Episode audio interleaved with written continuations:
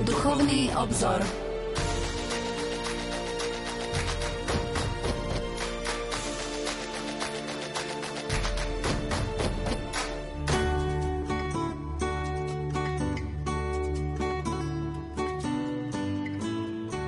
Pápež František na generálnej audiencii po skončení apoštolskej návštevy na Slovensku povedal Drahí bratia a sestry, táto nádej, táto evanieliová nádej, ktorú som mohol vidieť počas cesty sa uskutoční, stane sa konkrétnou, len ak sa skelby s ďalším slovom, spoločne. Nádej nikdy nesklame, avšak nikdy nejde sama. Spoločne. V Budapešti a na Slovensku sme boli pospolu s rôznymi obradmi katolíckej cirkvi, spolu s bratmi a sestrami iných kresťanských denominácií, spolu s našimi židovskými bratmi a sestrami, spolu s veriacimi iných náboženstiev, spolu s tými najslabšími. Toto je cesta, pretože budúcnosť bude plná nádej, ak bude spoločná. Nie osamotená, to je dôležité. A po tejto ceste mi v srdci zaznieva jedno veľké ďakujem. Ďakujem biskupom, ďakujem občianským autoritám, ďakujem prezidentovi Maďarska a prezidentke Slovenska, Ďakujem všetkým spolupracovníkom pri organizácii. Ďakujem mnohým dobrovoľníkom, ďakujem všetkým, ktorí sa modlili. Prosím, pridajte ešte ďalšiu modlitbu, aby semienka, zasiaté počas tejto cesty, priniesli dobré ovocie. Modlíme sa za to. Ďakujem. Milí poslucháči, vitajte pri počúvaní dnešnej relácie Duchovný obzor. Pozvanie do štúdia Rádia Lumen prijal profesor Anton Adam, ktorý prednáša v kňazskom seminári svätého Gorazda v Nitre a je kňazom Bansko-Bystrickej diecézy. Pán profesor, prajem vám požehnaný dobrý večer. Ďakujem pekne za privítanie v štúdiu Rádia Lumen. Prajem aj vám, aj všetkým, ktorí nás teraz počúvajú, požehnaný príjemný večer. Dnes máme sviatok výročia posviacky Lateránskej baziliky, je to matka všetkých kostolov. Tak trošku možno osobná otázka, ktorý kostol v živote vám bol tak najbližší? To je ťažká otázka. Ak ostanem na území Slovenska, tak určite najbližší je mi Farský kostol, konkatedrál Sv. Mikuláša v Prešove. A ak trošku by som šiel mimo Slovensko, tak je mi veľmi blízka Lateránska bazilika práve z mnohých dôvodov. A ešte veľmi túžim navštíviť Baziliku Sv. Antona Paduánskeho v Padove. Tam som síce raz bol veľmi krátko, ale dúfam, že pán dopraje čas a možnosť vrátiť sa ešte na to miesto. Tak veríme, že aj obmedzenia, ktoré sú momentálne pominú a že budeme môcť takto naozaj cestovať. Prvé novembrové dni, ktoré sme začali prežívať v tomto mesiaci, sú určite spojené so sviatkom všetkých svetých a spomienkou na všetkých verných zosnulých. Pamätáte v modlitbách aj obetách aj vy na našich drahých zosnulých? Áno, je to čas, v ktorom akoby trošku tak sme sa stíšili viac ako inokedy a bol som v uplynulých dňoch na Sintorino navštíviť hroby blízkych zomrelých, to boli rodičia, súrodenci, rodina a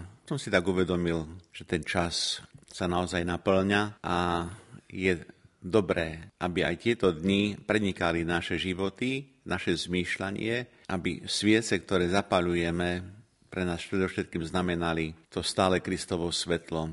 To tak mocne si zvlášť uvedomujem, že zapalujeme veľké množstvo sviec aké je potrebné, aby tým jediným svetlom, pravým svetlom nášho života bol naozaj Kristus, lebo to svetlo nás prevádza od príchodu na svet a vlastne sprevádza na život až do konca. Tak chcem popriať aj v tejto súvislosti našim poslucháčom, aby aj pri tých sviecach, ktoré zapalujeme, či už na cintorínoch, či doma, v spomienke na našich zomrelých, aby sme mali na pamäti, že Kristus je tým svetlom sveta.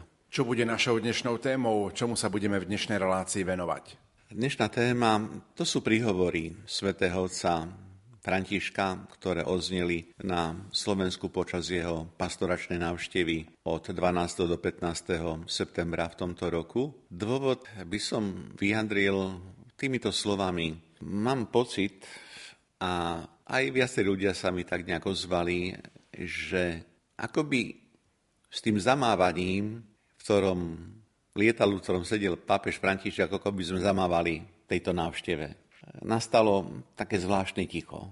A chceme touto reláciou trošku to ticho narušiť a pripomenúť niektoré slova, nie iba tie, ktoré mňa oslovili, povedzme, zvlášť, ale vrátiť sa k týmto príhovorom, lebo naozaj je v nich veľmi veľa myšlienok, ktoré sú oslovujúce, ktoré sú inšpirujúce a ktoré rozhodným spôsobom si zaslúhujú, aby sme z nich čerpali novú silu, aby sme mali v nich vedomie, že návšteva neostáva len kde si naplnenou skutočnosťou, ale zostáva to posolstvo pápeža uprostred nás cirkvi, v ktorej žijeme, v ktorej pracujeme. Pokojný dobrý večer a ničím nerušené počúvanie vám zo štúdia Rádia Lumen Prajú. Majster zvuku Marek Rimóci, hudobná redaktorka Diana Rauchová a moderátor Pavol Jurčaga.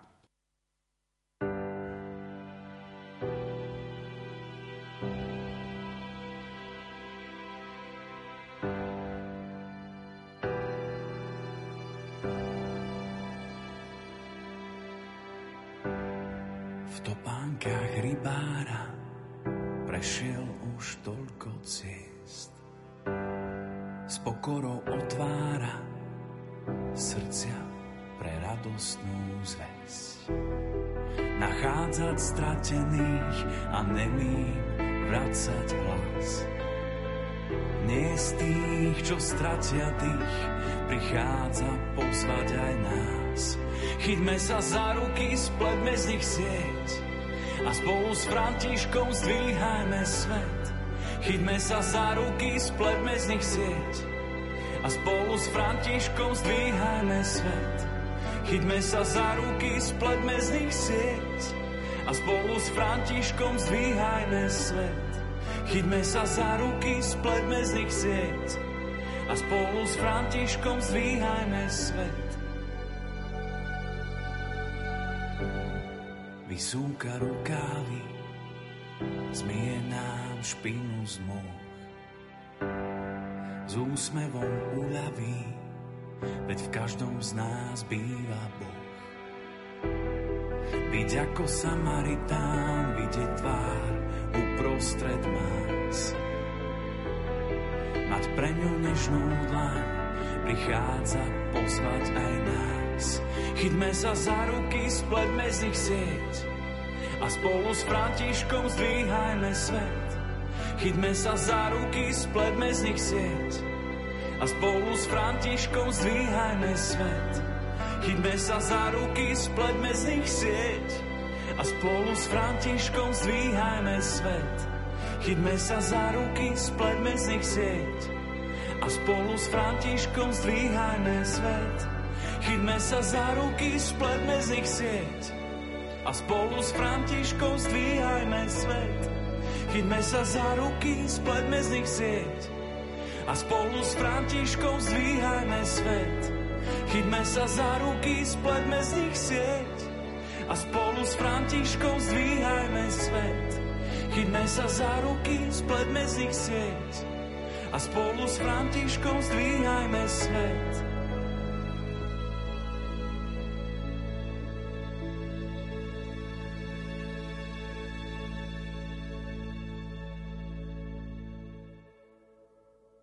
Počúvate Rádio Lumen, počúvate reláciu Duchovný obzor. Našim hostom je profesor Anton Adam, ktorý prednáša v kňazskom seminári svätého Gorazda v Nitre a je kňazom Bansko-Bystrickej diecézy. Svetý otec František naštívil Slovensko, ako sme spomenuli, v dňoch 12.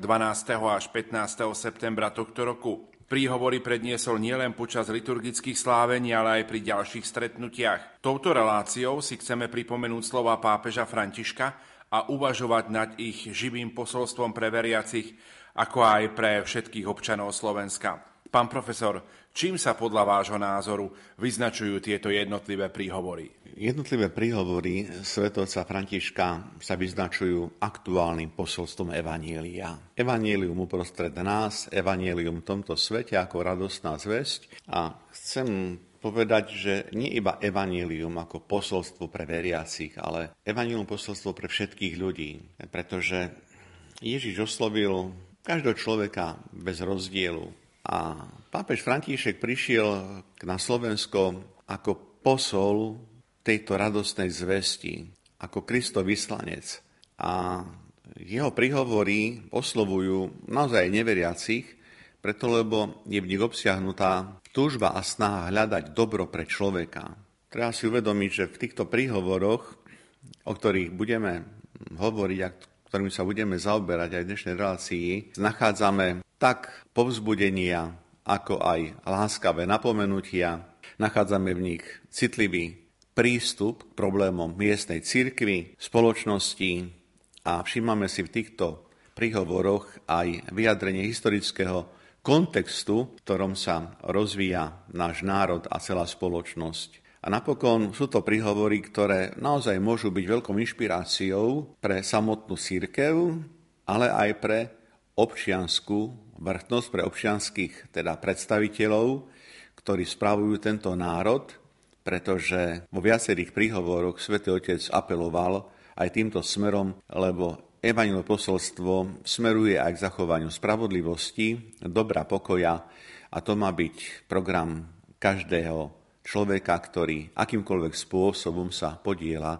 na spravovaní občianskej spoločnosti. Takže to spektrum toho záberu myšlienok je naozaj široké a e, ja mám nádej, že sa nám podarí aj týmto smerom osloviť našich poslucháčov. Aké témy ponúkate v dnešnej relácii poslucháčom Rádia Lumen? Ktoré príhovory svätého otca Františka si zasluhujú možno tú najväčšiu pozornosť? Zvažoval som spôsob, ako koncepčne sa pripraviť e, na reláciu. Najskôr bola myšlienka vytipovať niektoré príhovory, ktoré by mohli sme trošku si viac tak pripomenúť, rozobrať. A napokon som od takéhoto zámeru ustúpil, pretože naozaj nenachádzame príhovor, ktorý je viac alebo menej oslovujúci, príhovor, ktorý by mohol byť viac alebo menej zaujímavý. V každom jednom z týchto príhovorov nachádzame to slovo povzbudenia, ako dobre žiť, ako správne konať, rozhodovať, aby sme ako kresťania žili ako svetkovia Ježiša Krista. Takže chcem sa podeliť s našimi poslucháčmi e, s myšlienkami z papežových príhovorov, avšak e, naozaj chceme poukázať na niektoré aspekty, ktoré mimoriadným spôsobom vstupujú do nášho života aby sme žili zodpovedný život viery, a to nie iba vzhľadom k sebe, ale aj vzhľadom na druhých. Pretože znovu to znelo niekoľkokrát, kresťan nemôže a nemá byť iba človek, ktorý akceptuje svoje dobro, reflektuje na, svoje, na požiadavky svojho ja, ale kresťan má byť človek, ktorý má veľkú starosť aj o všeobecné dobro spoločnosti, v ktorej žije a teda ostatných ľudí. Takže tá komunikácia svetovca pápeža Františka s našim národom, s nami zanecháva stopu, ktorú chceme si tak osviežiť, pripomenúť a naozaj si uvedomujeme, že tak ako Kristus bol aktuálny vo svojom čase, ostáva aktuálny aj pre nás a Kristov nástupca a zástupca na tejto zemi, rímsky biskup pápež František, práve s týmto zámerom prišiel a oslovil nás počas týchto niekoľkých dní. Tento zámer rešpektuje takú chronologickú postupnosť príhovorov svätého otca Františka, tak ako odznievali pri jednotlivých stretnutiach. Tak poďme do nedele 12. septembra. Podvečer sa konalo stretnutie svätého Otca s členmi Ekumenickej rady cirkvy na Apoštolskej nunciatúre. Poďme si tento príhovor prostredníctvom zvukovej nahrávky pripomenúť. In particolare ne ha sette l'Occidente ecclesiale per ritrovare la bellezza dell'adorazione di Dio e l'importanza di non concepire la comunità di fede anzitutto sulla base di un'efficienza programmatica e funzionale. Vo svojej dobe Cyril a Metod umožnili, aby sa Božie slovo vtelilo na tomto území. Chcel by som sa s vami v tejto perspektíve podeliť o dva podnety, Bratské rady pre šírenie Evanielia, slobody a jednoty dnes. Prvý sa týka kontemplácie. Rozlišovací znak slovanských národov, ktorý by ste si spoločne mali zachovať, je kontemplatívna črta, ktorá ide nad rámec filozofických a teologických konceptualizácií, vychádzajúc zo skúsenostnej viery, ktorá vie prijať tajomstvo. Pomáhajte si pestovať túto duchovnú tradíciu, ktorú Európa tak veľmi potrebuje. Zvlášť má po nej smet cirkevný západ, aby znova našiel krásu adorácie Boha a dôležitosť nevnímať spoločenstvo viery predovšetkým na základe programovej a funkčnej efektívnosti. Secondo consiglio riguarda invece l'azione. L'unità non si ottiene tanto con i buoni propositi e con l'adesione a qualche valore comune, ma facendo qualcosa insieme per quanti ci avvicinano maggiormente al Signore. Chi sono sono i poveri, perché in loro Gesù è presente.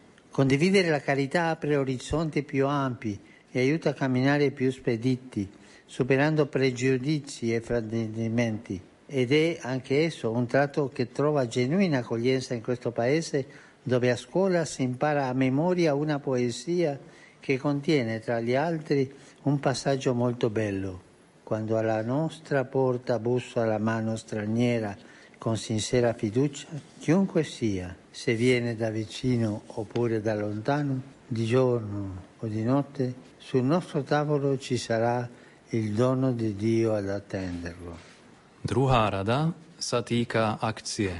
Jednota sa nedosahuje natoľko dobrými úmyslami a dodržiavaním nejakej spoločnej hodnoty, ako skôr tým, že robíme niečo pre tých, ktorí nás väčšmi približujú k pánovi. Kto to je? Sú to chudobní, lebo v nich je prítomný Ježiš. Podelenie sa s láskou otvára širšie horizonty a pomáha kráčať svižnejšie, prekonávajúc predsudky a nedorozumenia.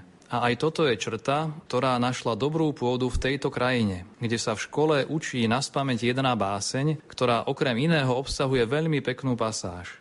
Ale keď na naše dvere zaklope ruka cudzia v úprimnej dôvere, kto je, ten je, či je on zblíza, či zďaleka, vodne v noci na stole dar Boží ho čaká. Nech je na stole každého jedného dar Boží, Zatiaľ, čo ešte nie sme schopní zdieľať rovnaký eucharistický stôl, môžeme spolu prichýliť Ježiša tým, že mu poslúžime v chudobných.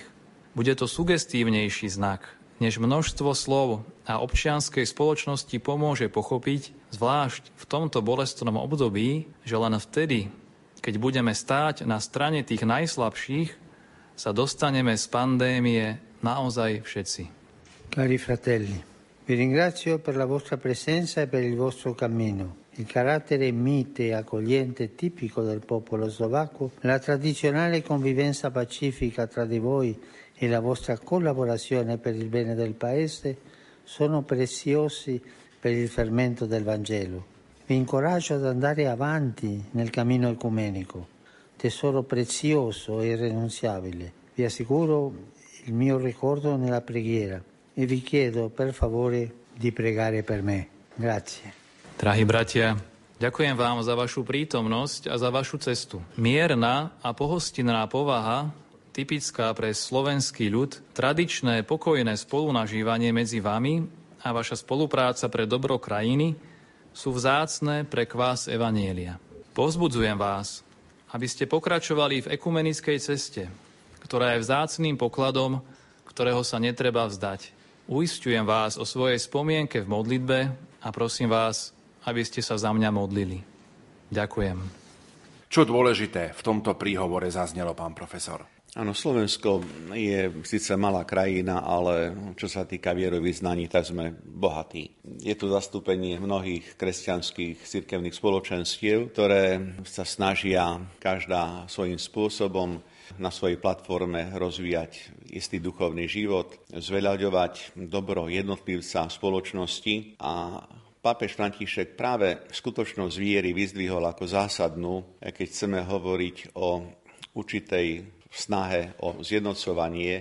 A nie je to iba nejakej rovine nejakého vnútorného kontextu, ale predovšetkým aj vonkajších vzťahov, teda vonkajšieho svedectva. Papež František hovorí o viere ako o semienku, ktoré naozaj napomáha jednote a hovorí o kváse bratstva. Viera to je to, čo zjednocuje ľudské úsilie. To napokon už pripomenul aj e, pred a počas Vatikánskeho koncilu svätý pápež Pavol VI. Viera ako zjednocujúci prvok, charakter príhovore, ktorý Svetotec predniesol pri stretnutí členmi Ekumenickej rady cirkvy, zazneli ešte ale ďalšie závažné slova, keď vystrihal pred takým uspokojením, že v podstate veci nejak tak idú, ako idú a aby sme sa neuspokojili s tým, pretože to je cesta, ktorá privádza do pasce človek si tak uvedomuje, že situácia svojím spôsobom sa nejak znormalizovala, že nie sú nejaké mimoriadne alebo extra, extrémne problémy vo vzťahu, povedzme, církev, spoločnosť, aj keď isté problémy boli a sú, ale ten spôsob, ktorý teraz žijeme, tak v privádzať do nebezpečenstva takéto uspokojenia sa. V podstate nič sa nedeje, nič hrozné sa nejak nevyvoláva. A pápež hovorí, že to je nebezpečenstvo, že zvyknú si na taký pokojný život. Nepokojný v zmysle pokoja, ale pokojný, nič ma nezaujíma, do ničoho sa nestariem, s nikým jednoducho nemám problém a tu potom sa vlastne prichádza k tomu, že sa oslabuje ten naozaj cit aj pre budovanie vzájomnej jednoty a pochopiteľná vec, že sa oslabuje aj cit pre budovanie osobnej jednoty s Kristom. A keď hovoríme o Ekumenickej rade církvy a o spoločenstvách, je potrebné si uvedomiť, že tá pozícia viery, ktorú spomína pápež František, je pre každého z nás zásadná. To je úplne jedno, v ktorej kresťanskej denominácii sa nachádzam. Ak teda som človek viery, tak viera je pre mňa konštitutívnym prvkom. A ak nebudeme vieru prežívať v tom osobnom kontakte s Kristom, v jednote spoločenstva, do ktorého patrím, tak potom nemáme šancu ani rozvinúť nejaké ekumenické snaženie. To potom môže byť stretnutie formálneho charakteru, pri ktorom možno posedíme, porozprávame, ale nič z toho jednoducho nevzíde. To, čo oznelo ďalej na tom stretnutí z úst pápeža Františka, to jednoducho bola výzva, aby sme boli pozorní aby sme netrpeli nejakým pocitom, že my sme privilegizovaní, že máme privilegia, pretože človek aj na to si vlastne zvykne, že sme akceptovaní v spoločnosti, máme svoje miesto a to nás plne uspokojí tak, že už nie sme potom apoštolsky činní. Z toho vyplýva vždy aktuálna požiadavka a potreba byť svetkom ohlasovania. Svetý otec František to kladie tak na srdce všetkým, ktorí boli účastní na stretnutí Ekumenickej rady církvy. To nie je iba téma, ktorá rezonuje v našom slovenskom priestore svedok ohlasovania, ale keď rozprávame kontextuálne o našom národe, ktorý patrí do európskeho priestoru, tak či chcem alebo nie sa dotýkam aj vlastne témy, akým spôsobom sme svedkami ohlasovania aj vlastne v tomto európskom priestore mimochodom priestore, ktorý stále nejak má etiketu nejakého kresťanského priestoru, kresťanského zmýšľania.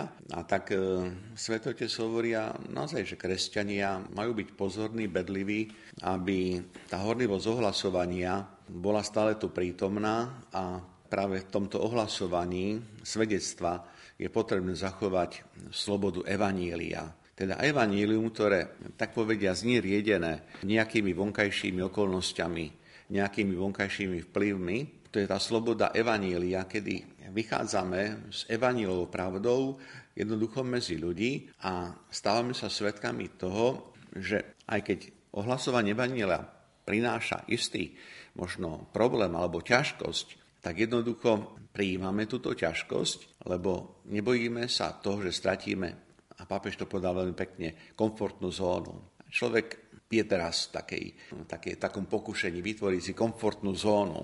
To vidíme aj v týchto mesiacoch vlastne pandémie. Komfortná zóna. V podstate ja mám nejaké to svoje teritorium, vytvorím si priestor okolo seba a ďalej ma to veľmi interesuje. Je to veľmi nebezpečné. O tom by naozaj mohli sme dlho diskutovať, ale nie je to naša téma, len v kontexte tej komfortnej zóny to tu musí zaznieť, lebo prečo hovorím komfortné zóny a zdôrazňujem to. Pápež hovorí, že tu je nebezpečenstvo, že v tej svojej zóne si riadím svoj život, iba svoj život.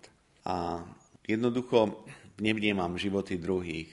Nemám problém teda sa nejak stotožňovať s niekým druhým, pretože Zaujímam sám seba, ale nie blížneho. Z tohto potom vyplýva, hovorí pápež František, aj potreba práve hľadania jednoty. Citujem jeho slova, pretrváva stály elán v hľadaní tejto vzájomnej jednoty. A hovorí svetotec František pri tomto stretnutí, že hľadanie jednoty vyžaduje stály elán. Vyžaduje vlastne schopnosť a silu prijímať vážne zásadné rozhodnutia. Hovorí pápež František, že je to otázka zriekania sa obety. A preto položil tú otázku zúčastneným na tomto stretnutí Ekumenickej rady cirkvy, či je v nás tá ochota zriekať sa, či sme ochotní prinášať obety. Lebo hľadanie jednoty je spojené týmto spôsobom s opustením, znovu poviem ten výraz, komfortnej zóny a ísť do toho, že sa zrieknem, že obetujem, že niečo jednoducho prinášam. A znovu sme pri tom, čo som spomenul, ak jednotlivec nebude schopný a ochotný opustiť svoju komfortnú zónu, tak potom ako to dokáže spoločenstvo? Jednoducho to nie je možné. Keď sme počúvali svetoca Františka počas jeho prítomnosti na Slovensku, tak tie slova odzneli a jednoducho akoby išli do stratená. A my sa potrebujeme kým vrátiť, nie iba preto, aby sme mohli znovu hovoriť o stretnutí členmi ekumenické rady círky, aby sme mohli aj sami sebe nejak si pripomenúť, v čom je sila na poslanie nášho svedectva, o ktorom pápež František hovoria. On hovoril o tomto svedectve ešte niekoľkokrát, my sa k tomu dostaneme v priebehu relácie. Svetý častejšie zdôrazňuje nevyhnutnosť ustupovať zo svojich egoistických pozícií. A doslova hovorí, nezaujímajme sa len o to, čo môže osožiť našim jednotlivým komunitám. Sloboda brata a sestry je aj našou slobodou, lebo naša sloboda nie je úplnou bez neho a bez nej. Tiež slova, ktoré majú dosah pre každodenný život. Veľmi striktný a veľmi jasný. Potom pri hľadaní jednoty, hovorí pápež František, je potrebné si všimnúť spoločné korene. To je závažná otázka, závažná téma. Spoločné korene to sú korene kresťanstva. Preto sloboda, ktorú kresťan prežíva, tá sloboda Kristovo svetka, má mať prioritu pred každou inou slobodou. Teda hľadanie Krista, hľadanie Božích vecí má požívať prednosť pred každým iným druhom slobodného konania.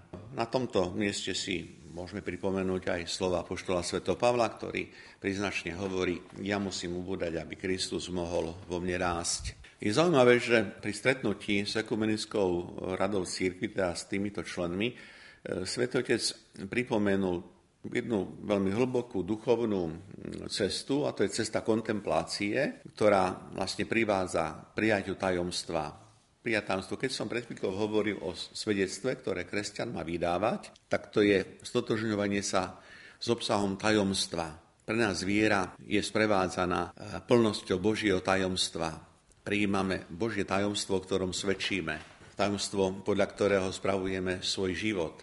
A tak svätý otec František pri tomto stretnutí hovorí, a znovu si to jeho slova, jednota sa nedosahuje natoľko dobrými úmyslami a dodržiavaním nejakej spoločnej hodnoty, ako skôr tým, že robíme niečo pre tých, ktorí nás väčšmi približujú k pánovi. Kto to je? A hovorí, sú to chudobní, lebo v nich je prítomný Ježiš. Podelenie sa s láskou otvára širšie horizonty a pomáha kráčať svižnejšie, prekonávajúc predsudky a nedorozumenia. Vlastne také veľmi striktné vyjadrenie, kam a k čomu privádza kontemplácia toho Božieho tajomstva. My sme skončili pri vlastne prijati toho chudobného. A vlastne o čom je Boh? Boh znovu nie je o egoistickom naplnení môjho života. Uspokojím sa, veď ja verím, ja mám svojho pána Boha a to mi stačí. Tá cesta ísť vlastne k Bohu znamená prijať blížneho. A znovu povedať, František sa týmto témam počas pastoračnej návštevy na Slovensku vrátil ešte niekoľkokrát. V závere stretnutia poukázal na znovu jeden veľmi dôležitý aspekt hľadania jednoty a smeroval a smeruje našu pozornosť takým zvláštnym spôsobom k Eucharistii. Znovu ja si dovolím citovať, lebo to sú mimoriadne vážne slova z môjho pohľadu.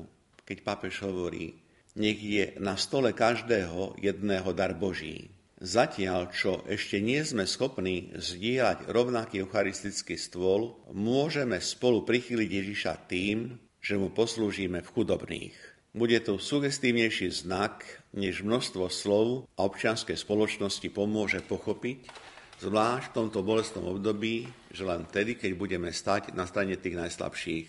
Ešte raz si to pripomeňme. Pápež František si je vedomý toho, že jednota eucharistického stola alebo jednota v zmysle nejakej tej túžby dosiahnuť zjednotenie okolo Eucharistie nie je jednoduchá ani rýchla. A to, čo nás všetkých zjednocuje, to je isté, že Kristus, ktorého máme pri stole.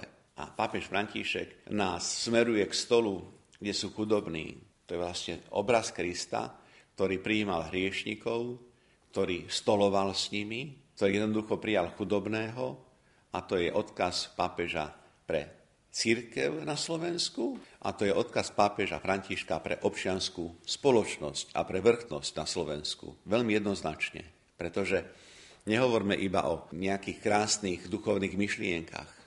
To duchovná myšlienka predsa má nevyhnutne smerovať k uživotneniu a teda k spôsobu, akým štýlom, akým spôsobom ja budem konkretizovať či už moje svedectvo voči Bohu, voči Kristovu, či, vo, či voči cirkvi.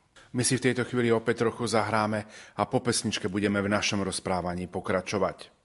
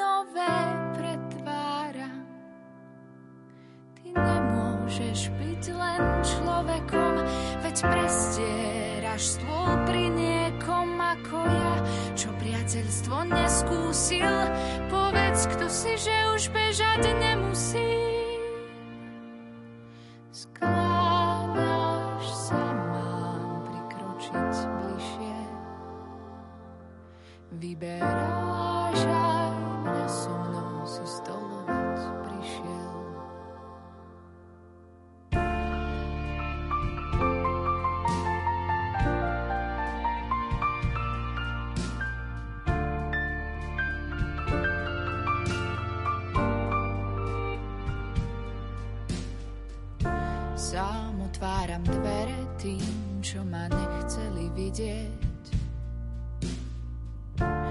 Vďaka tvojmu dotyku moje choré srdce silnie. Možno už chápem, čo znamená s chlebom sa rozdávať. Nastaviť ramená na domov sa premieňať.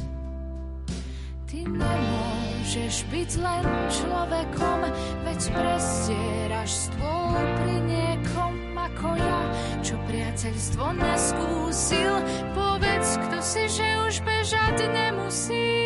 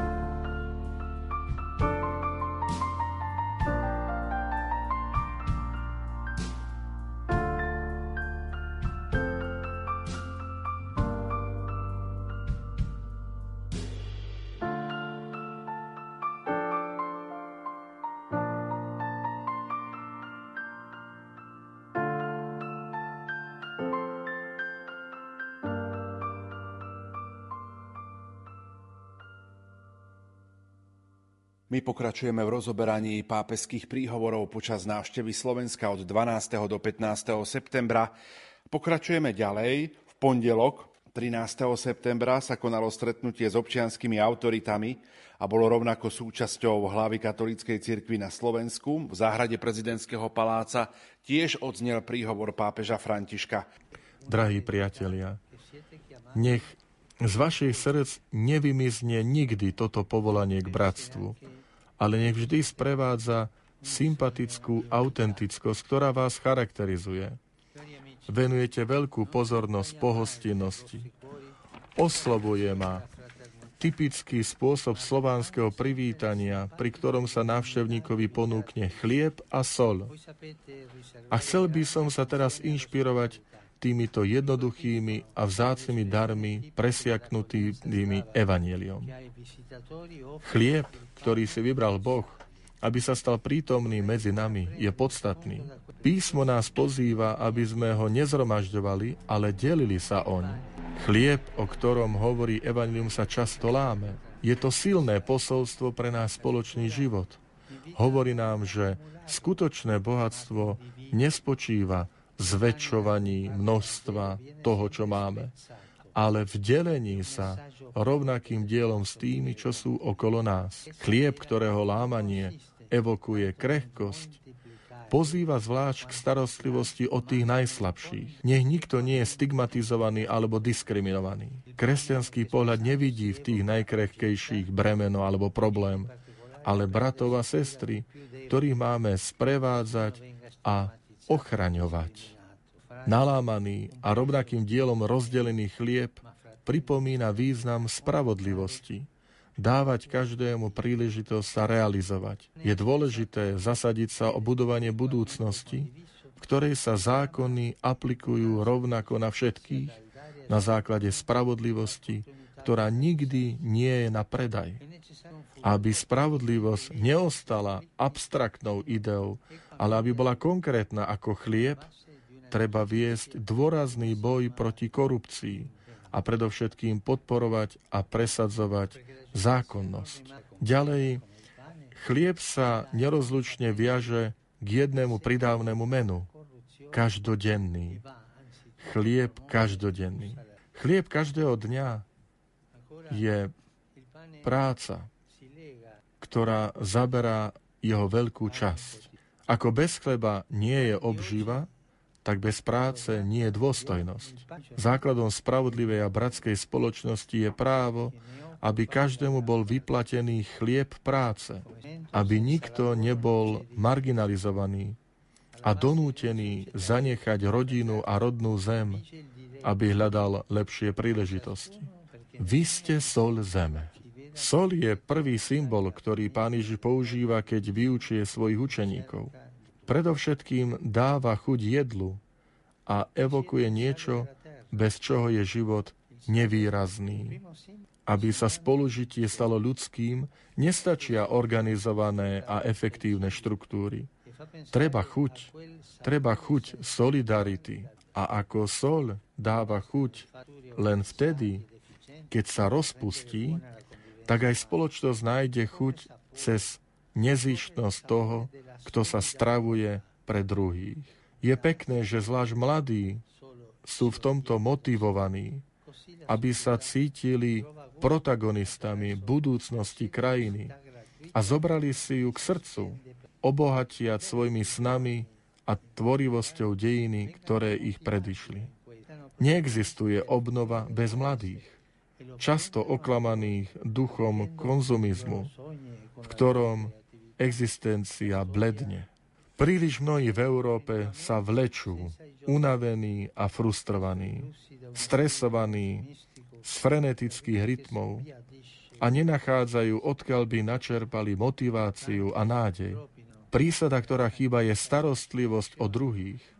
Cítiť sa za niekoho zodpovedný dáva životu chuť a umožňuje objaviť, že to, čo dávame, je v skutočnosti darom pre nás samých.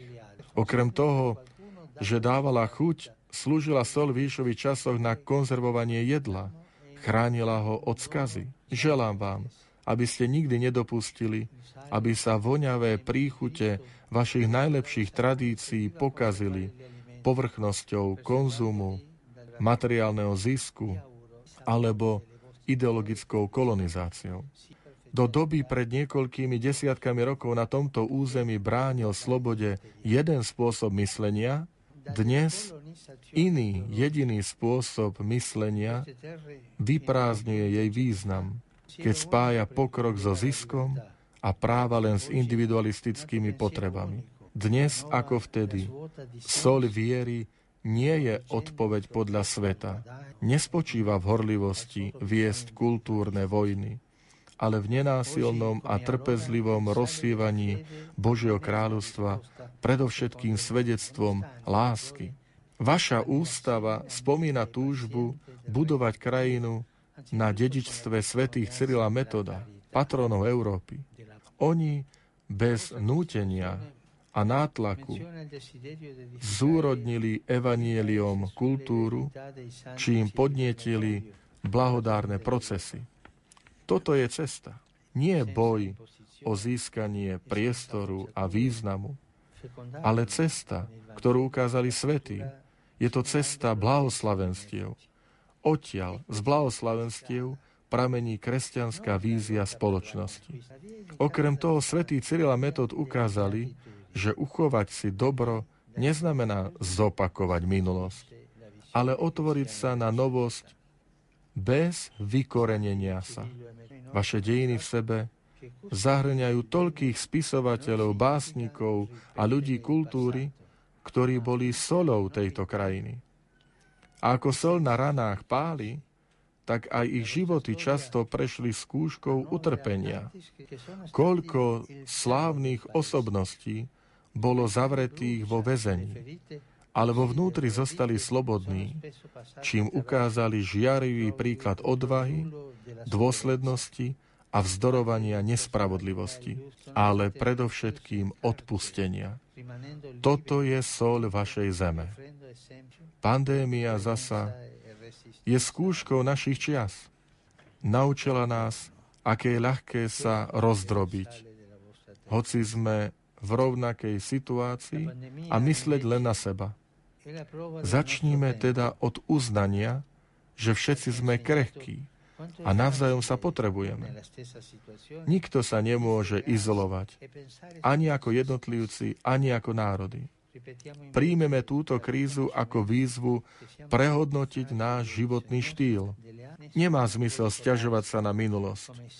Treba si vyhrnúť rukávy a spolu budovať budúcnosť. Želám vám, aby ste to urobili s pohľadom upretým nahor, ako keď sa pozeráte na vaše nádherné Tatry. Tam, medzi lesmi a vrcholmi, ktoré sa týčia k nebu, sa Boh zdá bližší a stvorenie sa javí ako nedotknutý dom, ktorý bol počas stáročí domovom toľkých generácií. Vaše hory spájajú v jedinom pohorí končiare a rozmanité senérie a presahujú hranice krajiny, aby v kráse spojili rozličné národy. Rozvíjajte túto krásu. Krásu celku. Vyžaduje si to trpezlivosť, Vyžaduje si to námahu, vyžaduje si to odvahu a zdieľanie. Vyžaduje si to elán a tvorivosť. Ale je to ľudské dielo, ktorému nebo žehná. Nech vás Boh žehná. Nech Boh žehná túto zem. Nech Boh žehná Slovensko. Ďakujem. Nech Boh Slovensku. Ktoré myšlienky, pán profesor, ponúkneme z tohto príhovoru našim poslucháčom? Osobne vnímam príhovor svetovca Františka v záhrade prezidentského paláca 13. septembra za veľmi hutný, obsažný, oslovujúci naozaj celé spektrum vlastne poslucháčov, tak zo strany církvy, občianských autorít.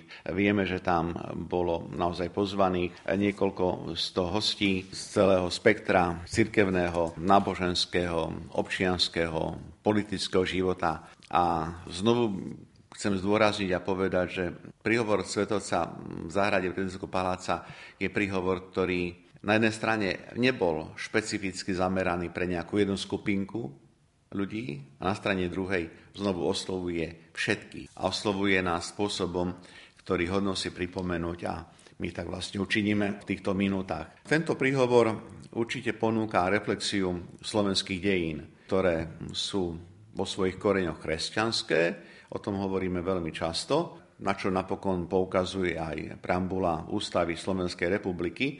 Osobne si myslím a som presvedčený, že je na škodu veci, že preambula Ústavy zmienko o kresťanských koreňoch a tom kresťanstvom zakorenení má, ale že v situáciách a momentoch, kedy by bolo naozaj osožné si to uvedomiť, takže mnohí zákonodarcovia na to zabúdajú a žiaľ sa stávajú nie iba kriticky, k niektorým e, teda požiadavkám, ale vyslovene e, sa stávajú odvážim sa povedať, aj protikresťanský, ale to už je znovu ich postoj a bolo by dobré si uvedomiť, že občianská spoločnosť nemá byť jednoducho delená. Svetotec aj pri tomto stretnutí eh, pripomenul vieru.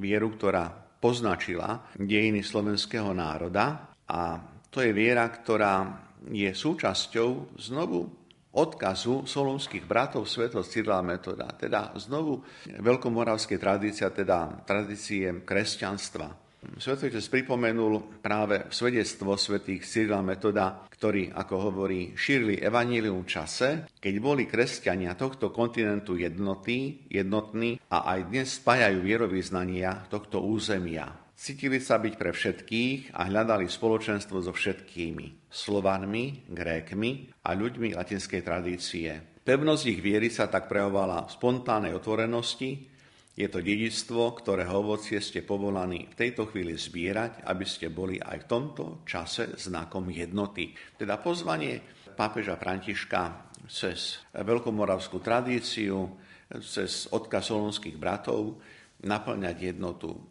iste vo vnútri cirkvi, ale jednotu aj spoločnosti ako takej. Na mne sa veľmi tak páčilo, že pápež František využil prejavy našej e, pohostinnosti, keď vítame hosti teda chlebom a soľou a trošku tak e, využil tento spôsob a tieto dary k tomu, že vo svojich slovách apeloval na to naše celé Slovensko, keď využil to evaniliové posolstvo chleba a soli. A my si tiež pripomeňme v niekoľkých slovách, čo z toho pre nás nejak tak vyplýva. Totiž Odkaz na chlieb, to je odkaz na stálu prítomnosť chleba medzi nami. Boh sa stal prítomným uprostred svojho ľudu, uprostred spoločenstva práve takým spôsobom, že Ježiš ustanovil Eucharistiu, eucharistický pokrm a pod spôsobom chleba isté aj vína je uprostred nás. A to je to posolstvo, ktoré je veľmi mocné pre kresťanov mimoriadne, kto vlastne má účasť na Kristovom chlebe, na Kristovom pokrme, tak má vlastne väčší život. A bez osporu. Chlieb, ktorým vítame hostí, je pre každého nie iba symbolom, znakom, ale vyslovne prostriedkom pre obživu. A podobne Vlastne pre kresťana eucharistický chlieb, teda Kristus, živý uprostred nás, má byť takisto posilovať, teda prostriedkom pre duchovnú obživu. Myslím si, že aj keď tieto slova počúvali aj povedzme ľudia bez nejak viery alebo bez nejakého zakorenenia kresťanstve, tak pochopili a porozumeli, že tento rozmer prítomnosti chleba má naozaj všeobecný rozmer. Možno chápať všeobecne, lebo v konečnom dôsledku, keď vidíme z reality vlastne vôbec nášho života, naozaj chlieb je zjednocujúci. Keď to poviem zjednodušenie a trošku tak uvoľnenie, je dobré, keď človek má šunku. A je dobré, keď človek má možno nejaký ten džemik a maslo. Ale keď nemá chleba, o čom? Tak, iste, človek povie v núzi, aj tá šunka bez chleba je dobrá. Ale nie, to je tak odľahčené, odľahčenie povedané, lebo všetci si uvedomujeme, čím je pre nás chlieb. A je to chlieb, ktorý Ježiš lámal a dával. A znovu si pripomeňme slova pápeža Františka v tomto príhovore, keď hovorí o chlebe.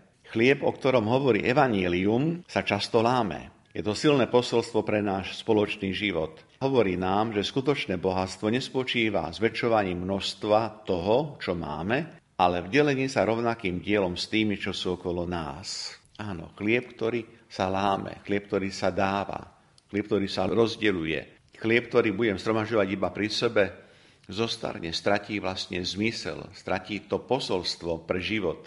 A tak pápež oslovil naozaj ďalšie, ďalšími slovami aj občianské autority a hovorí, chlieb, ktorého lámanie evokuje krehkosť, pozýva zvlášť starostlivosti o tých najslabších.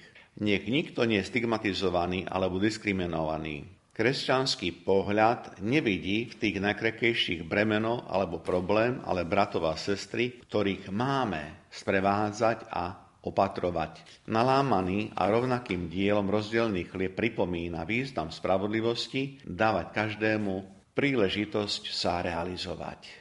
Tak slova, ktoré nepotrebujú ďalší komentár. Každý, kto má zodpovednosť za túto spoločnosť, tak vníma toto silné posolstvo pápeža Františka.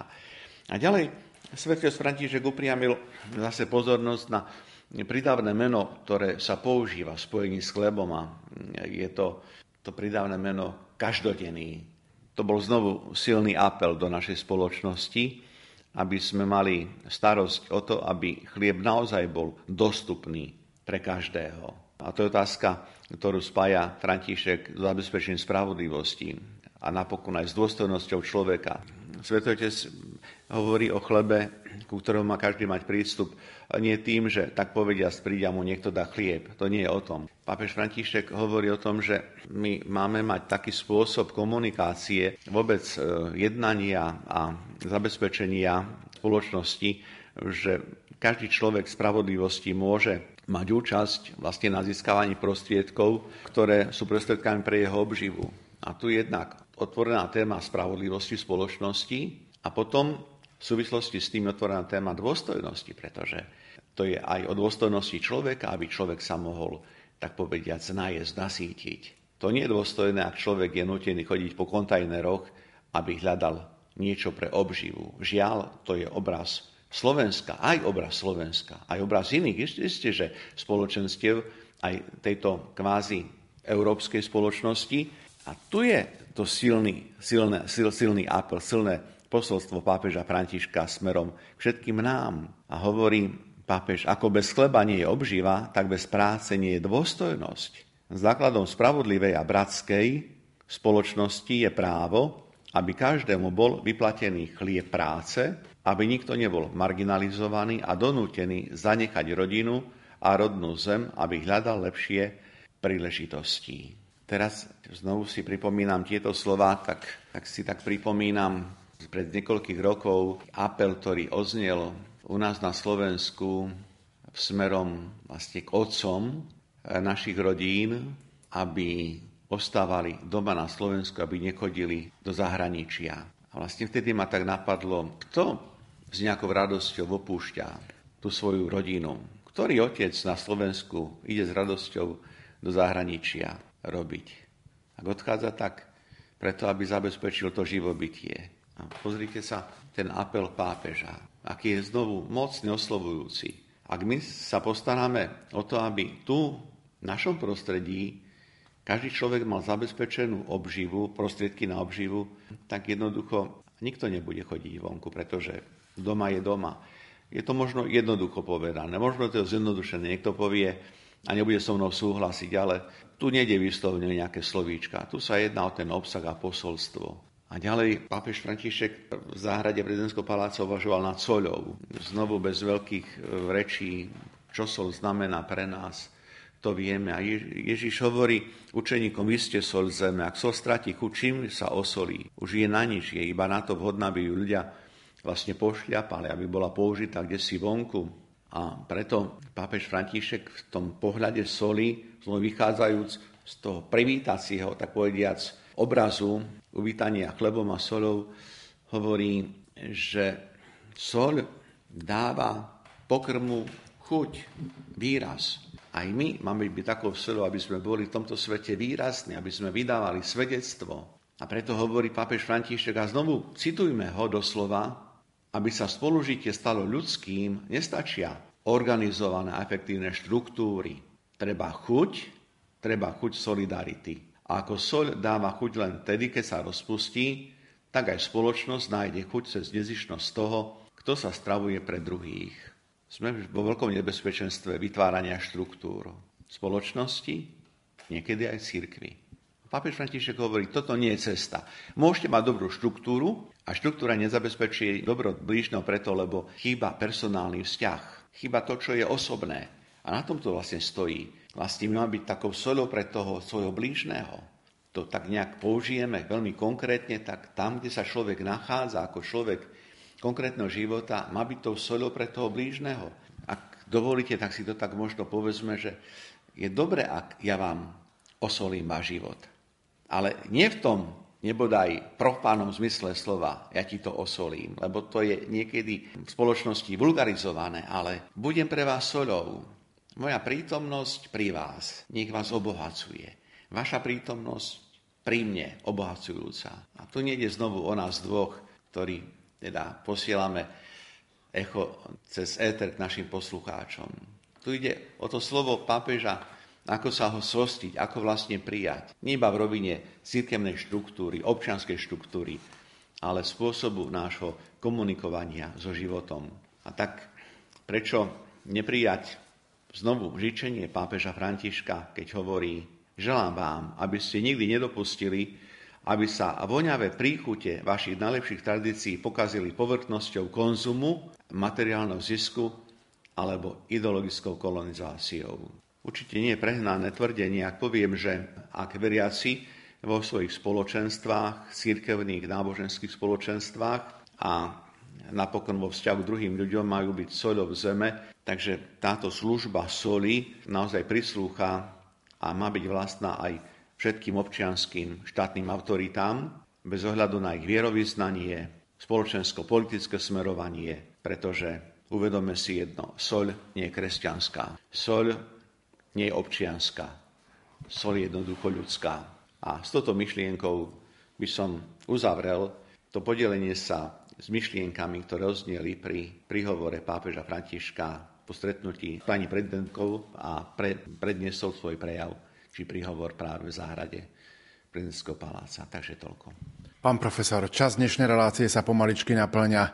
Váš odkaz pre všetkých, ktorí nás dnes večer počúvali. Môj odkaz pre všetkým ďakujem, že e, ste, milí posluchači, boli s nami. Ďakujem za to, že človek má poznania vedomie, že naša práca pre vás má zmysel. Chcem poďakovať za naozaj stálu pozornosť pri týchto témach a pretože tých myšlienok, podnetov je veľa, tak sa budem tešiť na ďalšie relácie a pevne verím, že rádio Lumen aj naďalej vlastne vytvorí priestor tomu, aby sme sa s pápežom Františkom mohli ďalej stretnúť, či už pri ďalších, alebo dokonca pri niekoľkých reláciách, lebo ja sa priznám, že som bol pripravený na trochu širší záber, ale asi nemáme sa kde ponáhľať a nie je potrebné sa ponáhľať, takže teším sa na ďalšie stretnutie a prajem všetkým ešte požehnaný večer a požehnaný čas.